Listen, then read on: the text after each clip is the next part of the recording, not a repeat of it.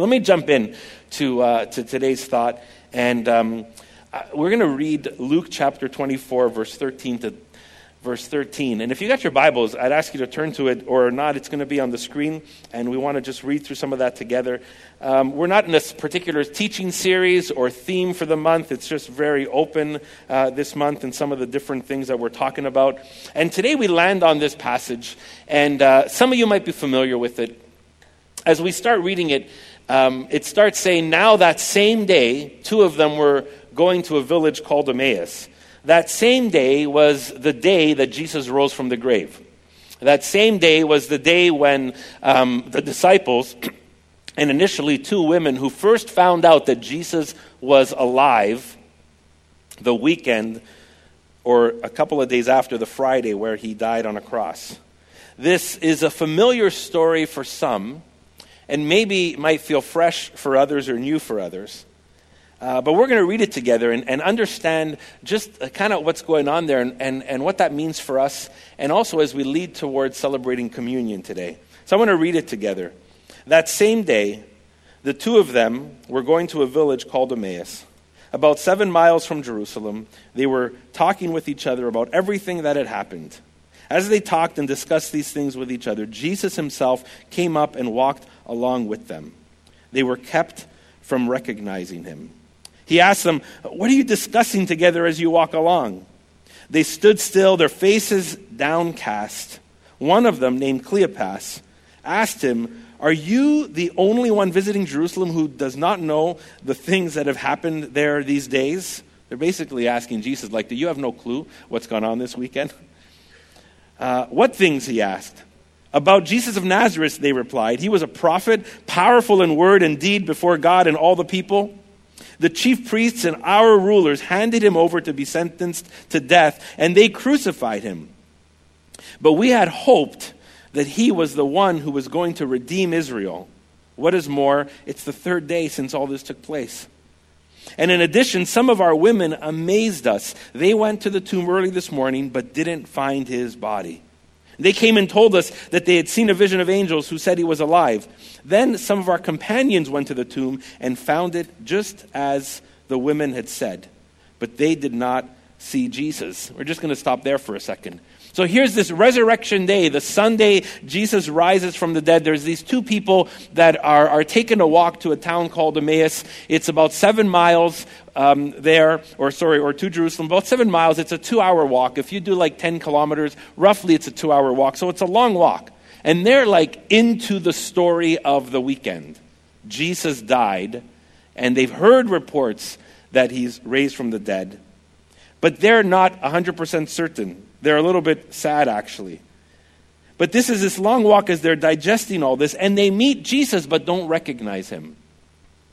They're summarizing the day, that everything that led up to this. They're really passionate about what's going on and talking about this, and I really wonder why this guy in front of them does not know what's going on. But they're sad. It says that they are disappointed, that they stood still, that they were downcast. One of the reasons is that they had this failed hope. They had this failed hope because they believed that Jesus would have redeemed Israel, that Jesus would have rescued Israel from kind of the direction that they were going in, from the downward spiral that they were feeling as a nation and as a people. These were not part of the 12 disciples, but they were part of the larger following of Jesus. So they were on board with Jesus. They were on the Jesus bandwagon. They were listening to him and following him, and they had put their hopes in him, but now they are downcast because they have this failed hope that he was going to redeem Israel, but it hasn't happened. And they're not really sure if he's really alive or not. They just heard stories. And I love how this resembles the start of many people's spiritual journey. How often we realize there's something wrong with the world, or there's something wrong with ourselves, or there's something wrong in general, and we often can't ignore the truth about it. We're like, this is a failed hope. This is a failed reality. This is a failed direction. See, these people had so much hope that God was going to restore Israel in that time in the way that they saw it, but now their leader suffered. They thought that God was going to rescue them from suffering. They didn't realize God was going to rescue them through suffering. That wasn't in their mindset or their hopes. And they knew Israel was not living out God's best. They were in this downward spiral. They were disappointed. And I was thinking about failed hopes just recently this week. I don't know what came over us as a family. We watched like 2 movies of the Planet of the Apes. Like 1 and 2, and we haven't watched 3. It's out in the theater. So we're like, yeah, let's watch it. And I was actually intrigued. Like the first one was really interesting how this happened, and through some medical research and a scientific experiment gone wrong, this ape develops like human capacity, and he gets really smart. And if you don't know the story, that's kind of what happens. And you're like, Dave, why are you talking about apes? But this one ape, his name is Caesar. This is the second movie. Gets very smart, very able to interact, and by the second movie has basically assembled a society of apes and has been able to lead them and guide them. And what's really interesting is that this guy Caesar, this ape Caesar, when he gets this capacity, he thinks something very unique that many humans actually think. He's like, one ape alone is weak. Many apes together are strong. And he sets up his little society of apes with a premise, with a principle, with a belief that an ape will never kill an ape. That's what he sets up this society of apes with.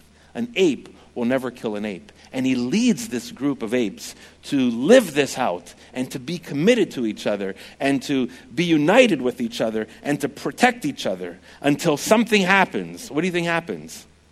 An ape kills an ape. And Caesar is distraught because he didn't put his trust in as much in humans anymore. And now he's building this society. And I think the director, the story writer of this is trying to kind of give a critique to human society.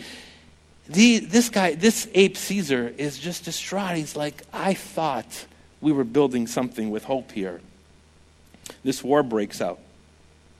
And there's this one moment when he speaks to this one human he really trusts. And he says to him really quietly, he said, you know what, I've come to realize we're more like humans than we thought. We also kill each other. We also hurt each other. Our hope has also failed. And I think there's something really true about this story, about the failed hope that maybe we feel in certain circumstances or situations or our society.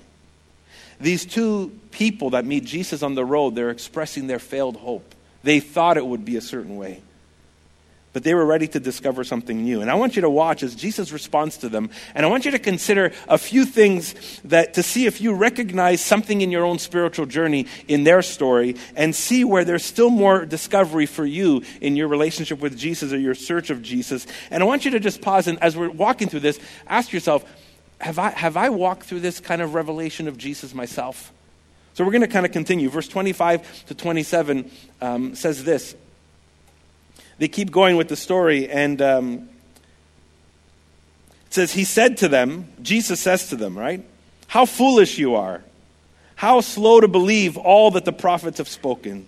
Did not the Messiah have to suffer these things and enter into his glory? And then look what Jesus does. And beginning with Moses and all the prophets, so the scriptures they're rooted in, beginning with them, he explained to them what was said in all the scriptures concerning himself. Here's Jesus. Here's this first little section here. He's saying, you guys have been so slow to believe. Have you not seen where this was headed? Isn't that true for many of us today? Some people today, some of us we've been slow to believe, slow to jump on to what God has in store for us, slow to jump on to God's plans and purposes. When sometimes you meet someone and I'll talk to them and you know their life, you know what God's done in their life, you know some of the revelation that takes place, and I wonder, I feel like saying, God's done so much for you. God's revealed so much to you. God's brought this stuff into your life for a purpose. How come you don't believe? How can you not be fully invested? And that's kind of what's happening to these 2 people walking along the road as they meet Jesus. And Jesus does something amazing. He shows them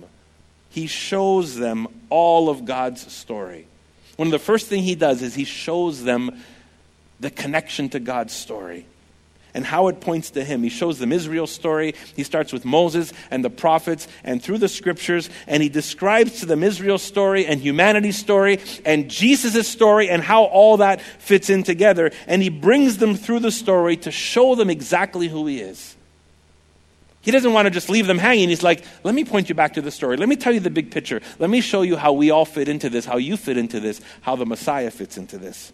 And he shows them. Here's the next thing that Jesus does. Verse 28. As they approached the village to which they were going, Jesus continued off as if he was going further. But they urged him strongly, stay with us, for it is nearly evening. The day is almost over. So he went in and stayed with them. I love that little section. First of all, these two people are like, Jesus, will you please stay with us? In the original language, it's kind of they're almost trying to twist his arm. Now, Jesus, it looks like he's trying to play with them, like he's pretending he's going to go off a little further, almost waiting for an invitation. Have you ever done that with people? Like, I hope they're going to invite me in. Or maybe you call them and talk about them, sow seeds of like, maybe they'll invite me for supper. I don't think Jesus is needy that way, but I love how the scene looks. And then they're like, will you please stay with us? They urged him to stay. But what's even more important here is that Jesus stayed. Jesus stayed with them. He didn't just show them something. He didn't just walk them through the story of the scriptures. He stayed with them. He became present with them. He went into their home and he built a relationship with them. This was Jesus' posture. And this process of revelation in these two people's lives in that moment, he didn't only show them something, he stayed with them. He became present with them. But then he does something else. Verse 30. When he was at the table with them, he took bread, gave thanks, broke it, and began to give it to them. Then their eyes were opened, and they recognized him, and he disappeared from their sight. They asked each other, were not our hearts burning within us while he talked with us on the road and opened the scriptures to us? Here's this last piece. Jesus didn't only show them. He didn't only stay with them. He shared now with them. He shared himself with them. He takes this initiative at the table, and it's amazing because he's the guest. It's not his house. It's not his table.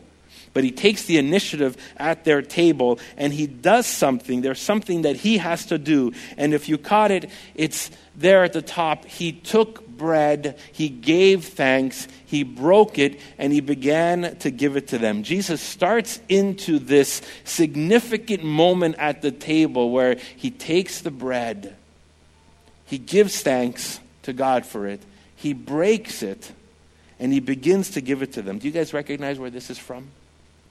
Have you heard that line before? Have you heard that phrase before? In the Last Supper, just 3-4 days before, Jesus is with his disciples, and the exact same phrase Jesus is used as Luke describes that scene. That when Jesus is with his disciples in this last meal with them, he does the same thing. He takes bread, he gives thanks for it, he breaks it, and he begins to give it to them, saying, this body is given for you. Do this in remembrance of me. In other words, as Jesus does that, and as he does it with these people, he's infusing the meaning of the death, of his death and resurrection. He breaks the bread as his body broken for him. He pours the cup as his blood would be poured out for all humanity. He eats and drinks. And Jesus is in this moment, I love it, he's sharing himself. This is not just an ordinary meal. He's sharing himself. He's giving of himself. He's saying that in this meal, you will find me. You will discover me. You will experience me. You will know me more deeply. And I love if you look at the trajectory of Revelation, Jesus shows himself to them through the scriptures. He stays with them and becomes present with them. And then he shares himself with them. And he says, as you break this bread together, you will discover and know me in a more intimate way than just knowledge. There's something powerful there. And that moment is not just an echo of the Last Supper. It's an echo of one of the first times we see a meal being happening in Scripture. It's Adam and Eve in the garden, where Eve takes the fruit. And there's similar words there. She takes the fruit. She gives it to Adam. He eats the fruit. That giving and taking and eating was spiraled on death for humanity. But this taking and eating and sharing brings life. So different. It's almost as if N.T. Wright calls it the first meal of the new creation. The first meal, as Jesus breaks bread with these two people and they begin to recognize who he is, it's like the first meal of all the newness that God's going to do. I love just the difference there. So we see these stages of revelation. He showed them. He stayed with them. He shared with them. Scripture helps us open our minds to who Jesus is and how we fit into God's story and how Jesus fits into God's story. But it doesn't end there. Jesus becomes present with us. And Jesus invites us in to share deeply with him. And I love what happens as he breaks bread. And it's here on the screen in verse 31 and verse 33 as well. Their eyes were opened and they recognized him. When they ate the bread, their eyes were opened and they recognized him. They were prevented from recognizing him earlier on the road. But when they break the bread, they begin to recognize him. And then they get up. They return at once to Jerusalem. They find the other 11, the disciples, those with them, assembled together. And they say, it is true. The Lord has risen and has appeared to Simon. This is the disciples telling these two people. Then the two of them tells them what happened on the way and how Jesus was recognized by them when he broke the bread. Imagine them running back and like the disciples saying, okay, this is what happened. Jesus really did rise from the dead. And they're freaking out and saying, let me tell you what happened. This guy shows up. We didn't recognize him at first. He tells us the whole story, fits us into it, hangs out with us for a while. As soon as he breaks the bread, it's like, you're Jesus. This is crazy. You're Jesus. And as they break this bread together and Jesus gives it to them, this first meal of new creation takes place. The revelation begins. The restoration begins. The redemption begins in their hearts, in their lives. Soon, in a few moments, we'll be taking the meal together, the bread and the wine. And it's going to be important for us to reflect on this. Before we do that, I want to ask you some questions. Did you notice, just for a moment here, did you notice any similarities in their spiritual journey to your spiritual journey? And if you stop, and maybe you can't think of it just now, but think about it for a minute, and maybe think about it this week. Is there any similarities to your spiritual journey and their spiritual journey? The longing for something, maybe the sense of failed hope, maybe the sense of reading the story of God or the gospel and connecting some dots. Maybe someone shared that with you or you read it for the first time. This sense of community and not only Jesus being present with you, but people, God's people being present with you. Is there any similarities to your spiritual journey and their spiritual journey? Maybe there was a moment of revelation. Or maybe you might ask this question. Is there something you see in their story that you wish was part of your story? Are you missing some of the dots in God's story? And you're like, I want to get immersed in God's story. I want to see how all the dots connect. Or maybe you're thinking, I want Jesus to be present with me. I need more of that. Or I want to know Jesus in that deep, intimate level, just like when he gave these two people the bread and they just knew him in a special way. So think about that. Think about this too. Like, if there's someone in your life these days that doesn't know Jesus, is there part of how this story unfolds that maybe it can unfold with you and them? Maybe you can show them a piece of God's story. Maybe you can stay with them, sit with them, be present with them. Maybe there's a moment where you can begin to share with them, not just knowledge of Jesus, not just hanging out with them, but then say, hey, let me invite you to come to Jesus. Let me invite you to seek Jesus in a way where you will experience him. I listened to a story just this weekend from a ministry online, and it was a story of a guy who really struggled, was anti-God, anti-Christian, advocate for so many different issues in life. And at the age of 19, he met up with a girl from his university. She was a filmmaker, and she won like one of the most, like just a great prize in a film festival in England. And he was impressed because he's like, wow, this is really cool. This girl won this prize. She must be a great filmmaker. He wasn't in that field, but he ended up meeting her at a pub, and they started talking. And he asked her, why did you write this story? She did a documentary on handicapped students in her university.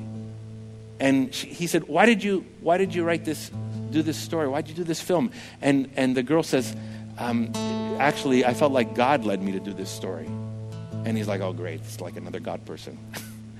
like, come on. What was it, like Vishnu or Hindu God? Was it Allah? What God are you talking about? And she says, no, this is Jesus Christ. And I have a deep relationship with him, and my faith in him, my walk with him has led me to do this story. And so they dialogued, and he's like, oh, I don't know if I want to hear this. And then she asked him a question. She said, have you ever experienced God's love? That was a great question for me, because she didn't ask him, do you know about God? Do you know the story of Jesus? Do you know, the 10 commandments or the list? Do you know this? No, she asked him, have you ever experienced God's love? And he's like, he didn't know what to say. He says, no. Would you like to experience God's love? And there was something in him that triggered this something he just felt he was missing. He's like, if there's a way to experience a love that you're talking about, I'm open to that. See, there's a knowledge beyond knowledge that Jesus wants to get us to. And I want to encourage you and I, if you're on this journey already following Jesus, and I know many of you are, and maybe some of you who are here today, and you're just early in the journey, or you're not even on the journey, you're just exploring. There's two sides to the same coin in this story. And it's the side of mind and heart, and knowledge and experience, scripture and sacrament. See, too often we lead to one side, right? Too often, maybe it's one side is, we're wired for one side and we miss the fuller experience of the other side. Maybe we're wired for emotion and we miss the, getting into the scriptures. Or we're wired for knowledge and words and we miss the experience of Jesus. And there's these two sides to this. There's the mind. Jesus did actually sit with them and said, let me tell you the story. Let me go back to Moses and the prophets and all the scriptures, and let me tell you what's going on here and how this all fits together. So there was a mind part of this, but there was a heart part of this. Jesus, let me sit with you. Let me stay with you, and let me give you this meal. Jesus brings the two together for them, and he brings the two together for us. We need the scriptures. We need the sacrament. We need the knowledge of God. We need the experience of God. We need to engage God with all of our mind. We need to engage God with all of our heart. We need to experience God with our mind and experience him with our heart. Dallas Willard, when he was asked about some key spiritual disciplines in a Christian's life, he listed four. And one day we got to talk about them in fullness, but he listed silence, solitude, but then he listed study. But when he listed study, he said, you got to study the teachings of Jesus. But he said, don't study Jesus and not worship. He said, make sure worship is part of your spiritual practices. Because he said, you can get so caught up in studying about Jesus and not bathe yourself in worship and prayer that you're just going to get so finicky about the words. And he says also, don't get so caught up in worship and prayer and don't feed your mind with the teachings of Jesus. As they go together. And as we consider this story, what it means for us in our spiritual journey, I would encourage you to pursue God and the teachings of Jesus and the person of Jesus with all your mind, with all your heart. Pray that you would know God in a greater way in knowledge, but pray that you would experience his presence in a deeper and deeper way. Amen. If we could grow in that way, we won't be one-sided. We're going to know God in deeper and deeper ways with our minds, with our hearts. Thank you that because of your blood, we can enter your holy place and come close to you and your throne with freedom and confidence, not on our own merit, our own striving or on any moral achievements, but only by your blood and sacrifice and crucifixion and freedom bought and won for and victory in the resurrection. We are yours. And we declare our trust and our faith in you alone, Jesus. And Lord, may we know you. May we know you through your story. May we know you through your scriptures. May we know you through your teachings in life. And Jesus, may we know you through the bread you give us. May we know you through the life you offer us. May we know you through your spirit that is promised to us when we trust you, and that will flow through us like living waters. Lord, we long to know you in all your fullness and to know a love that is beyond knowledge, a love that is wide and high and deep and long, and a love that surpasses our knowledge towards knowing your fullness. And so, God, would you strengthen our inner being? Would you strengthen our inner being with your power so that Jesus will dwell in us through faith? And may we know your love and also know, God, that you will do immeasurably more than we can imagine or ask according to your power at work within us. God, and if there's anyone here today that would doubt that in any way but yet longs for it with all of their heart, God, may you reveal yourself to them. May you show yourself to them. May you stay with them and abide in them. God, and may you share the life of Jesus with them, Lord. May they know it. May we know it in all its fullness. Oh God, in Christ's name we stand and we pray. Amen.